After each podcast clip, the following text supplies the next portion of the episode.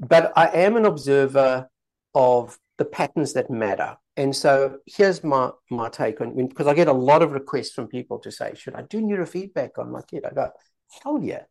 But start off with to take ADHD, which is the most common question I get about neurofeedback from the data.